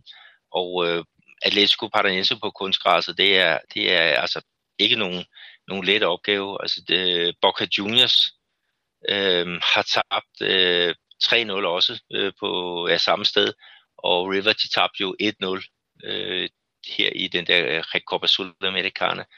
Øh, Ikke? Men, men øh, hvis du kigger på stillingen, så er der jo et eller andet sted sådan grund til lidt øh, ja, nervøse trækninger, hvis du, hvis du godt kan lide øh, Fluminense. Det ved jeg, det er der rigtig mange, der, der godt kan. Ikke? Men, men i det hele taget bare en målscore, som de render rundt med. Det er 12-15 i, i seks kampe, ikke? Og, og, og den der 5-4 mod Grêmio, ikke? Den, det er jo det, det meste ekstrem, men, men øh, ja, det var så en kamp, de vandt. Men, men øh, underholdende, det er de. Den sidste kamp, vi egentlig skulle have snakket om, Peter, det var jo Corinthians mod uh, Goiás, fordi uh, i Goiás så spiller den tidligere OB Kajke, men kampen den er altså blevet udsat, så det er begrænset, hvad vi kan, vi kan sige om den. Men altså, hvis vi nu tager stillingen her, uh, top 4 efter syv runder, det er jo interessant, ikke også? Parmeters 16 point, de har så en kamp i hånden på grund af den retssag. Atletico Mineiro med 15 point på andenpladsen, Santos på tredjepladsen med 14 point, og Flamengo på fjerdepladsen med 13 point. Og så lige i underkanten, der ligger International og Bahia og snuser lidt til, til toppen med 13 point, og Corinthians, de er øh, helt, faktisk helt nede på en 9. plads. Man kan hoppe op i, øh, ja, hoppe i top 4, hvis de lige også får 3 point i den her udsatte kamp mod, øh, mod Goiás. Og hvad så med, øh, med bunden? Er der nogen, der spørger? Yes, der finder vi oprykkerne fra CSA, øh, fra Marseille med 6 point. Øh, hold nu fast på 18. pladsen. Gremio, den store klub fra det sydlige Brasilien med 5 point. Og så Avaí med 3 point, også en oprykker. Og så for at gøre ondt værre for Peter, der finder vi Vasco på sidste pladsen, også med, med, med 3 point. Men Ja, jeg har ikke holdt op med at, at læse avisen på, på hovedet, i hvert fald når det gælder stillingen. Ej, det... Øh, og det, jeg tror, der kommer til at gå et stykke tid endnu, inden jeg kan vende den rigtigt igen. Jamen, øh, det kan måske være, at det allerede sker næste, næste kamp, hvor Vasco på hjemmebane skal møde International. De er på hjemmebane, men det er altså noget af en øh, svær skal på skulle, skulle klippe af i hvert fald. Men hvem, er, hvem finder vi så på topscorelisten, Peter? Jamen det er um, Chap Chapecoenses øh, Everaldo med, med fire mål, og sammen har Gabriel Barbosa, som vi også kalder Gabriel Goal, lavet, og så hans holdkammerat øh, Bruno Enrique. Øh, så det er sådan en lille, tri, øh, hvad hedder det, et lille trækløver, som vi har liggende der i, i toppen, og så er der jo bare et, et hav af spillere, der har lavet øh, tre mål, og en af dem, det er jo faktisk Ricardo Bueno, som vi har, har snakket om øh, øh tidligere. Men øh, Andreas, nu er der jo snart det her Copa America, ikke? Så, øhm, så, så ligger jo øh, turneringen stille, men alligevel, øh, du har jo snakket noget om, øh, hvor mange brasilianske, eller øh, hvad hedder det, spillere fra den brasilianske liga, som, som er med, med deres landshold her til, øh, til turneringen i, i Brasilien, men, men øh, der er jo alligevel et, et par runder, der skal spilles, inden at, at vi går på, hvad skal vi kalde det, Copa America øh, vinterhi. Det er jo ikke mere end 10 grader hernede i Brasilien i øjeblikket, så, så det er jo lidt halvkøligt. Ja, men det, øh, det kan vi jo sagtens slå for en gang skyld her i Danmark med de 25 grader, i hvert fald der har været øh, i dag, altså runde 8, det bliver spillet her ja, i den, øh, den, den kommende weekend, skal vi sige pinsefodbold, det kan vi roligt kalde det, øh, og der er altså nogle gode kampe at, at, at sætte sig til at se, hvis man kan det vel at mærke. Jeg skal se, Peter, det kan jeg love dig for, jeg skal se Parmeters Atletico Paranense, det er jo en, en, en stor kamp, Cruzeiro mod Corinthians, Ja, og så et øh, nordøstbrasiliansk opgør i Ceará mod Bahia. Det er jo den ene lækkerbisken efter den anden. Ja, så er der jo Fla-Flu. Altså dit hold, Flamengo, de skal jo møde øh, Fluminense, og det er der også en, der, der forhåbentlig kommer til at fylde øh, Maracanã, hvis det, hvis det er der, de, de skal spille. Ja, og der går allerede rygter om, at der er solgt over 30.000 billetter, så må ikke, at det, det skal blive en af de helt store kampe i år, selvom de har mødt hinanden, ja, er det femte gang, så vil jeg lige huske, hvis jeg skal, hvis jeg skal skyde fra hoften, at de møder hinanden. Men uanset hvor mange gange de to møder hinanden, så er der altid garanti for en forhåbentlig undergang, underholdning af fodbold, og masser af, af, af tilskuere på lægterne. Vi skal lige sige, at øh, den brasilianske turnering fortsætter frem til den, ja, den øh, 13. i den her måned, og så holder den altså en pause hen over Copa America. Og øh, med det, Peter, så er vi se set mere, mere eller mindre færdige med programmet for i dag. Øh, men inden vi lukker helt ned, så kommer der altså det her interview, eller den her snak, jeg har haft med Morten Thuny her bagefter. Men øh, for god ordens skyld, Peter, for du skal jo tilbage til din gørmål i Brasilien, så slutter vi jo podcasten sådan formelt af lige nu, men husk at hænge på næste kvarters tid. Øh, det I har hørt, det er jo øh, Brasserbold, og husk at gå ind på Facebook og følge med i vores konkurrencedagen på holdet.dk og så videre, så videre. Øh, vi har også en Twitter-profil, og ja, vi har også at finde ind på ja, SoundCloud og iTunes, og gå gerne ind også på iTunes og give os nogle øh, stjerner derinde, så vi kan blande os med de helt store fodboldpodcast. Det var hyggeligt at lave en podcast i aften. Tak for hjælpen, Peter, og øh, vi ses igen i næste uge. Hej Morten, det er en fornøjelse, at du vil være med i vores, øh, vores podcast. For øh, du har jo fået den store ære at skulle kommentere Copa America på, på Viasat, når det begynder her om ja, halvanden uges tid. Og øh, vi har jo snakket om, hvordan laver man den perfekte jordmorkaffe, når man skal sidde op til klokken, klokken 3 om natten. Og det går vi ud fra, det er en masse gode kaffebønder fra henholdsvis Brasilien og, og Colombia blandt andet. Det giver en rigtig god smag, og så har man lysvågne øjne der kl. 3 om natten. Hvordan, øh, hvordan forbereder du dig, når du skal til at kommentere de her kampe? For du skal jo også være op på, kan man sige, tidspunkter, hvor alle andre ligger og sover. Ja, først og fremmest tak, fordi jeg må være med. Det var det så er lidt. En, øh, det, det er en fornøjelse, og øh, jeg glæder mig øh, helt vildt til at, at kommentere det her øh, Copa America. Jeg har specifikt bedt om det hos ledelsen, og øh, det fik jeg så øh, lov til, sammen med et par andre af mine øh, kompetente kolleger. Jonas Svart, som de fleste kender, som også har et passioneret forhold til sydamerikansk fodbold. Men altså, grunden øh, til, at jeg også godt øh, vil involvere mig i det her, det er også det er en anderledes størrelse, end vi normalt beskæftiger os med. Og derfor er det også noget andet, man skal forberede sig på. Og, men, men jeg vil sige, at tilgangen er jo, er jo omtrent den samme, for vi har jo alle sammen de her små fact sheets, vi har på, øh, på alle spillere, på alle hold, deres historier, deres øh, stadions osv., alt det her, som vi har gemt på vores computer eller vores iPads og så videre. Nogle har sågar håndskrevne, eller kombinerer det, øh, afhængig af, hvor, hvor nostalgisk man er. Det kan vi jo også godt lide, så tegne små flag på tingene og sådan noget. og øhm, ellers så orienterer vi os jo bare i, i træningskampe, og normalt så taler man også med en masse mennesker i sin forberedelse. For eksempel, øh, hvis man har en første divisionskamp eller en Superliga-kamp, så ringer du til preschefer, og du taler med øh, fans, folk omkring klubben og alt sådan noget. Men jeg ringer jo ikke lige til Bolivias assistenttræner og snakker om, hvordan jeg skal lave åbningskampen. Øhm, så det er sådan noget med, at man, er, man holder sig orienteret på de lokale nyhedsmedier og, og så videre, og, og får, får talt med, med folk, som kender lidt til det. Øh, hvis jeg kender nogen, som har rejst i Bolivia engang, som har været inde og se fodbold i Bolivia, hvordan, hvordan oplevede de stemningen der, hvordan var fodboldkulturen i landet, at få en indgangsvinkel til, til det gennem, øh, gennem at tale med andre øh, omkring det. det. Det plejer at give rigtig meget. Det, det kan jeg udmærket godt forholde mig til, men jeg går bare så måske nogle gange se, at det var lidt svært, at, at de rigtig gode historier, selvfølgelig kan man få dem fra nogen, der kender det. Du kan jo ringe til mig, hvis det drejer sig om det brasilianske landshold. Men hvis man nu ikke lige havde mig at ringe til som, som værende en, en journalist, der skal bruge noget Brasil, så, så kan man måske gå glip af nogle af de gode historier, fordi de ikke står på, på, ja, på dansk eller på engelsk, men netop er i, i nogle mindre brasilianske medier. Så, så er det måske lidt en udfordring. Ja, det er det, fordi så skal du have gang i, øh, så skal du have gang i Google, Google Translate, øh, hvis man ikke lige er flydende på portugisisk eller på spansk. Øh, spansk er der selvfølgelig nogen, der kan. Jeg er så i den uheldige situation, at jeg havde øh, fransk og italiensk i øh, min folkeskole og i gymnasiet. Så øh, det er derigennem, jeg må gøre det, og det kan godt være, at der misser nogle ting, og, og nogle ting, jeg bliver nødt til at frasortere, fordi jeg ikke øh, helt kan, øh, kan komme ned i dybden med det. Men jeg synes alligevel, at jeg kommer ret godt omkring. Øh, min forberedelse plejer at være totalt grundig. Og jeg kan, ikke, øh, jeg kan ikke gå ind til en fodboldkamp, en håndboldkamp, en øh, dartkamp, uden at have vendt øh, mulden fuldstændig. Øh, jeg vil have al den indsigt, jeg kan, for så er det meget sjovere for mig, og så kan jeg være meget mere begejstret og passioneret for det, jeg laver, når jeg har den indsigt. Øh, så det er, det er altid så grundigt, som det kan blive, når jeg går til det. Jamen det, det lyder så også som en rigtig god indgangsvinkel. Så håber jeg, du har i hvert fald hørt med på nogle af vores podcasts, hvor vi har gjort os umage med at fortælle, hvad, hvad de brasilianske spillere hedder med deres, øh, med deres specielle navne, at det ikke er, er, som man siger med træneren Tite, men han hedder Chichi, og det er Roberto Firmino og Felipe Coutinho. Så du får lige den rigtige udtale med.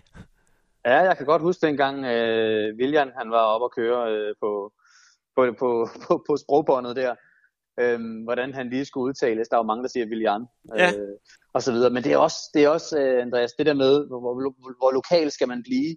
Vi siger jo heller ikke Paris om Paris, og, øh, og det er sådan, det er sådan lidt en balancegang i, hvor meget øh, vi kommer til at genere folk, når vi, når vi sidder og kommenterer de her navne. Altså, hvor meget skal vi, hvor meget skal vi egentlig gå ind i de lokale udtaler og så videre. Det er sådan, men jeg, jeg, jeg er jo altid forbi øh, et site, der hedder Forvo, hvor, hvor lokale har indtalt de forskellige navne. Ja. Og så, så prøver jeg at finde den rigtige balancegang. Ja, øhm. altså, altså og, hvad det være, øh, nu skal jeg være ærlig og sige, at jeg er også meget overbærende med, når folk de sidder og udtaler navne. Jeg, altså, hvis det bliver helt skævt, så kan jeg godt sidde sådan og, og, og få lidt trækninger, men altså, øh, der er jo ikke nogen af de danske kommentatorer, jeg kender, som er, er, er flydende i portugisisk, så jeg forlanger da heller ikke, at man skulle kunne navne, men jeg synes, det er sjovt, når man kan, og jeg forlanger jo heller ikke, at når du skal sidde og, og, og kommentere Copa America, at når, når der så bliver scoret, om det er Messi eller hvem det er, der så sidder Messi, Messi, Messi, Messi, og så go. det kunne være vældig festligt, men jeg tror heller ikke, at det danske publikum er, er, er, er modet nok til at få den form for, for, for kommentatorer ind endnu. Det tror jeg, du er fuldstændig ret i. Det vil blive lidt malplaceret, hvis vi på dansk skulle øh, kunne grave den slags formidling frem. Det, øh, det er ikke sådan, vi, vi gør det på i Danmark, øh, men vi, vi vil gerne have noget af det. Og øh, sådan som jeg går til det, så vil jeg jo gerne være en hybrid af flere forskellige ting, når jeg kommenterer.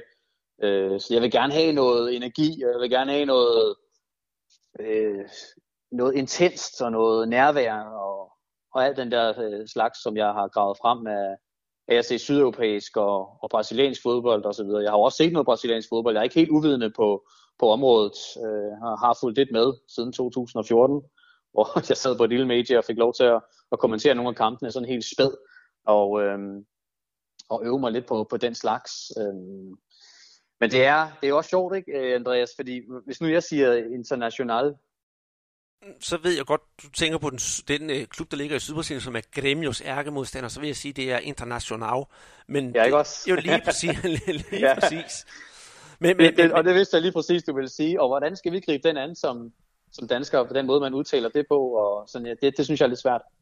Det kan jeg da godt forstå, fordi øh, det vil også lyde akavet, hvis man lige pludselig kommer med den der, øh, kan man sige, perfekte udtale, og så bagefter siger noget, noget på, på ærke dansk. Øh, jeg kan også øh, løfte sløret for mange gange. Jeg siger, hvis jeg snakker med almindelige folk ude og skal snakke om ja, den største brasilianske fodboldspiller, der har været nogensinde, så kalder jeg ham stadigvæk Pelé, som man hedder på dansk. For hvis jeg mm. går ind og siger, jeg ved hvad, jeg så et filmklip med Pala her forleden dag, så vil de kigge på mig med et stort spørgsmålstegn. Og, og, og, og sådan er det. Men bortset fra det, øh, Morten, hvad er dine forventninger til den her turnering? Forventningerne? Jamen altså... Øh, uh, det, det skulle jo have været afholdt i Chile øh, i det her år, øh, men på grund af det her rotationsprincip, så, øh, der kører i alfabetisk orden i øh, kommende bold, så, øh, så, har, så har det chilenske og brasilianske fodboldforbund så blevet enige om at bytte og så videre. Øh, og det er så blevet godkendt for ja, i 2012 af, af, af CONMEBOL. Men, øh, men det, er jo, det betyder så, at det er Brasiliens første værtskab siden 89, hvor, øh, hvor de vandt efter 19 år uden titler. Og hvis man kender Brasilien ret, så vil der jo være nogle forventninger. Nu er vi i Brasilien igen til Copa America, og naturligvis skal der, skal der falde en brasiliansk titel, og de er også store favoritter. Så, så forventningerne ligger jo til, at vi får en, øh, en stor brasiliansk fodboldfest i, øh, i et, øh, et kæmpemæssigt fodboldland. Øhm, men omvendt er det jo også et land, som har oplevet nogle tragedier, nogle fodboldtragedier, og øhm, ja, vi skal ikke helt tilbage til 1950, den kan vi måske tage senere, men, men, men i 2001, da man taber kvartfinalen til Honduras, fuldstændig vanvittigt, øh, og hvor man endda kunne tangere øh, Argentinas øh, ja, som senere er blevet en officiel rekord ved at vinde tre gange i træk tilbage i 40'erne. I en periode, hvor man faktisk vinder fire ud af fem titler i, i, i den periode derfor, hvor, hvor Brasilien virkelig var suveræne. Sådan nogle ting kan også dukke op. Altså, jeg forventer både, at vi får et, et brasiliansk øh, mandskab, der vil være øh, toptændt, men samtidig, så går jeg hele tiden med den her tanke om, at der kan komme de her kæmpemæssige overraskelser i netop den her turnering, som vi har set, øh, som vi har set flere gange før. Øhm, og for lige at vende tilbage til 2001, hvor, hvor, hvor Colombia afholdt turneringen og vandt den for første gang i øvrigt også. Øhm, det var jo også fantastisk. Nogle gange så dukker de her nationer op, og, og så vidt jeg husker, er det kun to nationer øh, fra Sydamerika, der ikke har vundet den før. Det er rigtigt, men øh, jeg skal lige høre dig, fordi øh, du, har, du, har, du har kigget på de der forskellige hold, og Peter og jeg i vores podcast, vi har også sådan snakket om, hvad vi synes, der er favoritter. Vi tager selvfølgelig Brasilien som de, som de største, og så kommer henholdsvis Uruguay og Argentina. Øh, men, men, men nede i bunden, der ligger der jo også øh, nogen, og der ligger der faktisk et, et, et hold som, som Bolivia, og dem kan du fortælle lidt om, er det ikke rigtigt? Jo, for jeg har i åbningskampen øh, mellem Brasilien og Bolivia, og ja, i virkeligheden, så, så bør de jo være upåagtet øh, Bolivia. Det er de jo også øh, i, i øjeblikket, men de har en fabelagtig historie. Øhm, de har så ikke vundet øh, Copa America øh, siden øh, 1963, øh, men øhm, de var det her overraskelseshold ved VM i 94. Øh, hvis, jeg, hvis der lige er plads til en lille historie, så vil jeg gerne, øh, så vil jeg gerne, så vil jeg gerne komme med den. Jeg ved, I godt kan lide anekdoter på, på, på brasserpotten. Så, øhm, men det var første gang i, i 44 år, øh, at de var med, øh, dengang ved VM i 94 Bolivia. Det kom ud af ingenting, men der, men der lå det her hårde arbejde bag den bedrift, hvor, øh, hvor spillere som Jaime Moreno og Marco El Diablo Echeverri, Erwin Sanchez øh, og Luis Cristaldo, enkelte andre talentfulde spillere også, øh, to verden med storm der i 90'erne. Og de her spillere var jo alle et produkt af Tawichi, akademiet. Sådan et mytisk fodboldakademi i de bolivianske øh, højder. En gylden øh, generation dengang simpelthen i, i 90'erne. Øh, Tawichi var et fodboldakademi, der åbnede dørene i slutningen af 70'erne for at lære bolivianerne om fodbold og modstå fattigdom og, og give en chance til de fattigste af, af Bolivias sønner. Og øhm, faktisk også et, et akademi, som var nomineret til Nobels fredspris hele seks gange. Øhm, og der i, i VM 94 havde Bolivia 14 spillere, der havde spillet sammen, siden de var 14 år øh, på, øh, på det her Tawichi Akademi. Og de spillede, øh, de spillede fantastisk fodbold. Og i, i 97 nåede de jo også øh, helt til slut i Copa America mod netop Brasilien, men tabte så den kamp. Det var en fantastisk periode for boliviansk øh, fodbold, lige præcis der. Men det, var også det, det er også det eneste, vi kan drive frem af, af Bolivia som, som, som en spændende periode. Der er ligesom faldet sammen, og jeg, jeg ved ikke hvorfor, at, øh, at det er det. Men det er jo tit sådan med, med mange fodboldnationer. De har haft et, en, en, en tid, og så har der ikke været enten økonomi, eller, eller en god nok generation, eller et godt nok samfund til at drive tingene frem. Og det, det, det er givetvis det, der er gået galt for, for boliviansk fodbold. Men dengang, og hvis man har lyst til at læse om det der hold dengang, så er det faktisk rigtig fantastisk at, at gå tilbage til. Jamen, det har da i hvert fald fanget min, øh, min nysgerrighed, fordi jeg vil sige, det bolivianske landshold i, i år har jo ikke præsteret det, det helt store. Altså 12 kampe har de spillet, eller undskyld, 13 kampe har de, har de spillet, de har kun vundet en og det var mod Myanmar, og jeg tænkte, at de må øh, anede egentlig ikke, de havde et landshold, og så de sidste, de har tabt seks og, og, og spillet seks uafgjort, og den eneste spiller, jeg øh, kender personligt, jeg har aldrig mødt ham, men altså ved, hvem er sådan 100%, det er deres øh, store angriber, eller deres, øh, deres store hit oppe i toppen, øh, Marcelo Moreno, for han har faktisk spillet i, øh, i Brasilien for nogle år siden, nu er han jo så råd til Kina, øh, hvor han spillede for den klub, jeg holder med, Flamengo, og var en meget, meget mager succes, hvis man skal kalde det det, og en dyr herre for, for holdet, og man havde haft kæmpe store forventninger til ham, som han overhovedet fik indfriet. Senere, der røg han så til Cruzeiro i Brasilien, og øh, der gik det altså væsentligt bedre. Han var blandt andet med til, altså, til at smide Flamengo ud af en større turnering, øh, jeg tror det var den brasilianske pokalturnering dengang, der havde lidt større succes, men, men, men han har aldrig sådan rigtig slået igennem på, på, på verdensscenen, du kan se, nu er han så ind i, i Kina, og hvis det er den største spiller, de har, så er det jo heller ikke meget, man måske skal forvente af holdet herop til Copa America. Nej, nej, det, det, det er jeg fuldstændig enig i. Øh, øvrigt tidligere topscorer i Copa Libertadores, øh, Marcelo Moreno i, øh, i 08, delt topscorer, så vidt jeg husker. Så det, nu gætter jeg. Men, øhm, men ja, han er brasiliansk far, så jeg kan godt forstå, at du kender lidt til ham. Øh, Moreno har også været forbi dit favorithold, Flamengo. Han har gjort det hederligt i Kina, men, men det er jo også den eneste, hvor han faktisk scorer øh, regelmæssigt. Men han er jo den eneste sådan rigtige stjerne, øh, vi, kan, vi kan drive frem her. Hvor øh, de navne, jeg nævnte før, var jo nogle virkelig interessante spillere, som slog igennem i amerikansk øh, fodbold også. Og, men Marcelo Moreno, ja, det er ham, de skal, det er ham, de skal håbe på. Han skal have et helt øh, fantastisk, øh, helt fantastisk øh, Copa America, og så er der selvfølgelig også øh, Chumancero, øh, deres øh, midtbanespiller. En lille fyr på 1,65, men en, øh, en, en vigtig herre, og den herre, som har den højeste markedsværdi også på holdet, spiller i øh, meksikanske Puebla, og øh, tidligere været i brasiliansk fodbold også i øh, Sport Recife. Må rette mig, hvis jeg siger det forkert. Men, øh, det var i, meget øh, godt. I staten øh, Pernambuco. Yes. Han havde ikke en stor, han havde ikke en stor succes. Øh, men men en, men profil på holdet, og så selvfølgelig deres anfører Carlos Lampe i mål. Så de har nogle, nogle gode spillere på de rigtige positioner. Den centrale midtbane, angriber en målmand. Men ja, så, er det også, så, er det, så er det også svagt på, på mange af de andre øh, positioner.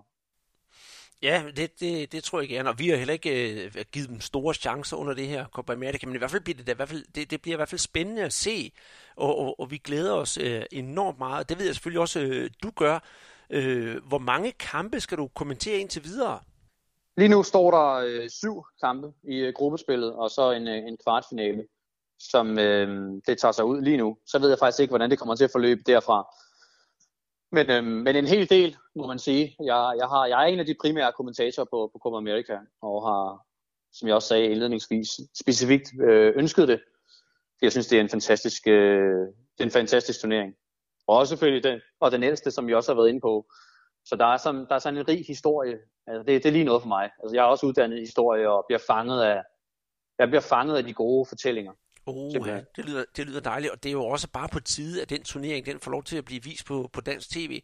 Og, og, og jeg håber også, at man fremadrettet vil gøre det samme med, med Copa Libertadores, at det ikke kun er finalen, men også alle de indledende kampe, der vil vise, fordi vi har jo, altså vi, det gælder, gælder nok også for Copa America. Det er måske ikke altid, at det er spillet på banen, der er det mest polerede og flotte, ligesom vi for eksempel kan se i Champions League, nu snakker jeg om Champions League-finalen, men, men, men, men, men hvad der sker på lægterne, og den stemning og den historie, der er bag, det gør både Copa Libertadores og Copa America særdeles underholdende og værd at følge med i.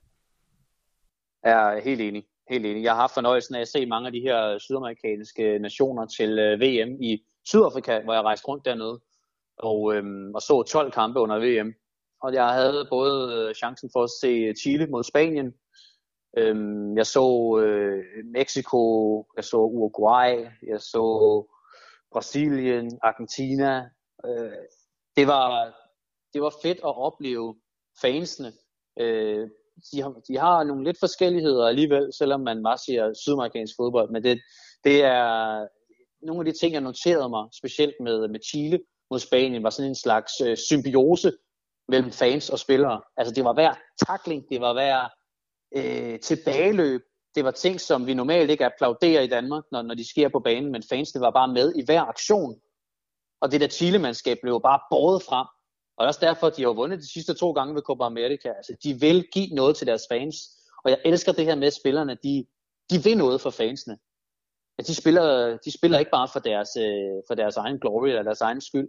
Der er, den, der er det her sammenhold øh, mellem, øh, mellem folket og fodbolden det, øh, det er meget specielt med, med noget af det sydamerikanske. Det, det, det, det fænger mig helt vildt. Det, det, det kan jeg godt forstå. Jeg kan udmærket godt sætte mig ind i det, fordi der er, hvis jeg skal tage mig selv som eksempel, hvis jeg øh, ser en fodboldkamp herhjemme, det er ikke nogen hemmelighed, jeg holder med OB. Hvis jeg tager på Aalborg Stadion, så sidder jeg og ser fodbold, og siger jeg egentlig ikke så gevaldigt meget. Men hvis jeg tager til Brasilien og ser fodbold, så sidder jeg og råber og skriger, og, og, og er en helt anden person. Altså, der er, der er brasilianer Andreas, og så er der dansker Andreas. Så jeg kan udmærket godt se det hele fra begge sider, og forstå, at danskerne herhjemme siger, det er sådan nogle flamboyante mennesker, man har dernede i Sydamerika med deres fester og farver, og sydamerikanerne synes faktisk, at danskerne er dødkedelige, når de sidder og ser Øh, ser, fodbold. Og lidt for at vende tilbage til det der med at, at, at kommentere. Øh, vi elsker jo herhjemme, når vi hører de der brasilianere, det er bare blablabla, og så kommer de der go til sidst.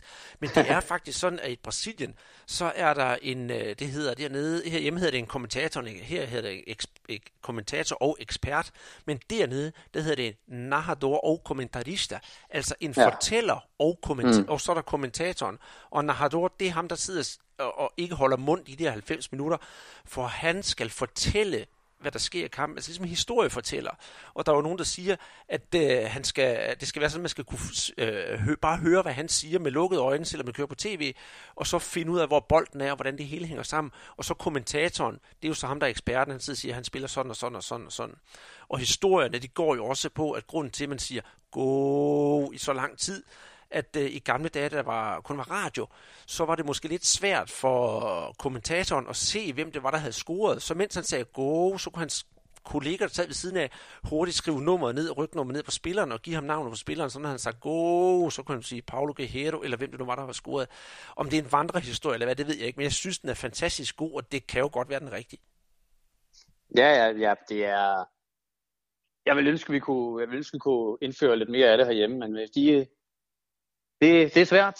Det er kulturforskelle, og det, det må man indarbejde over tid, og folk skal også vende sig til, øh, hvem der kommenterer, og vi, øh, vi kan godt lide at høre den samme stemme mange gange, og i Danmark, der, der, der handler det jo også tit om, at vi, vi er komfortable med dem, der sidder og taler til os, så det skal være behageligt, og det må ikke blive for, for stressende og alt sådan noget. Så det er, det er meget, meget forskelligt for, hvordan øh, de bliver, tingene bliver gjort, må man sige. Og jeg vil ønske, at vi kunne, vi kunne kombinere det lidt mere. Det kan, det kan man jo arbejde. Det kan man jo arbejde lidt på. Lige præcis. Og med det, så vil jeg sige tusind tak, fordi jeg måtte, øh, måtte snakke med dig, Morten, og jeg håber, at vi undervejs her i Copa America kan måske kan få en, øh, en samtale til, hvordan du synes, øh, det har gået i forhold til, hvordan Peter og jeg synes, det har gået, for det kunne godt være, at vi ender med at have en forskellig indgangsvinkel til det. Og så husk lige at melde dig til ind på, på holdet.dk og se, om du er bedre end Peter og jeg er. Det er du måske givetvis, for, for det kan godt være, at Peter og jeg er god til at snakke om fodbold, men i managerspil, der kniver det altså lidt med heldet i ny og næ. Ja, jamen øhm, den, øh, den vil jeg tage til efterretning, og jeg skal nok sørge for at få øh, udfordret jer på den front.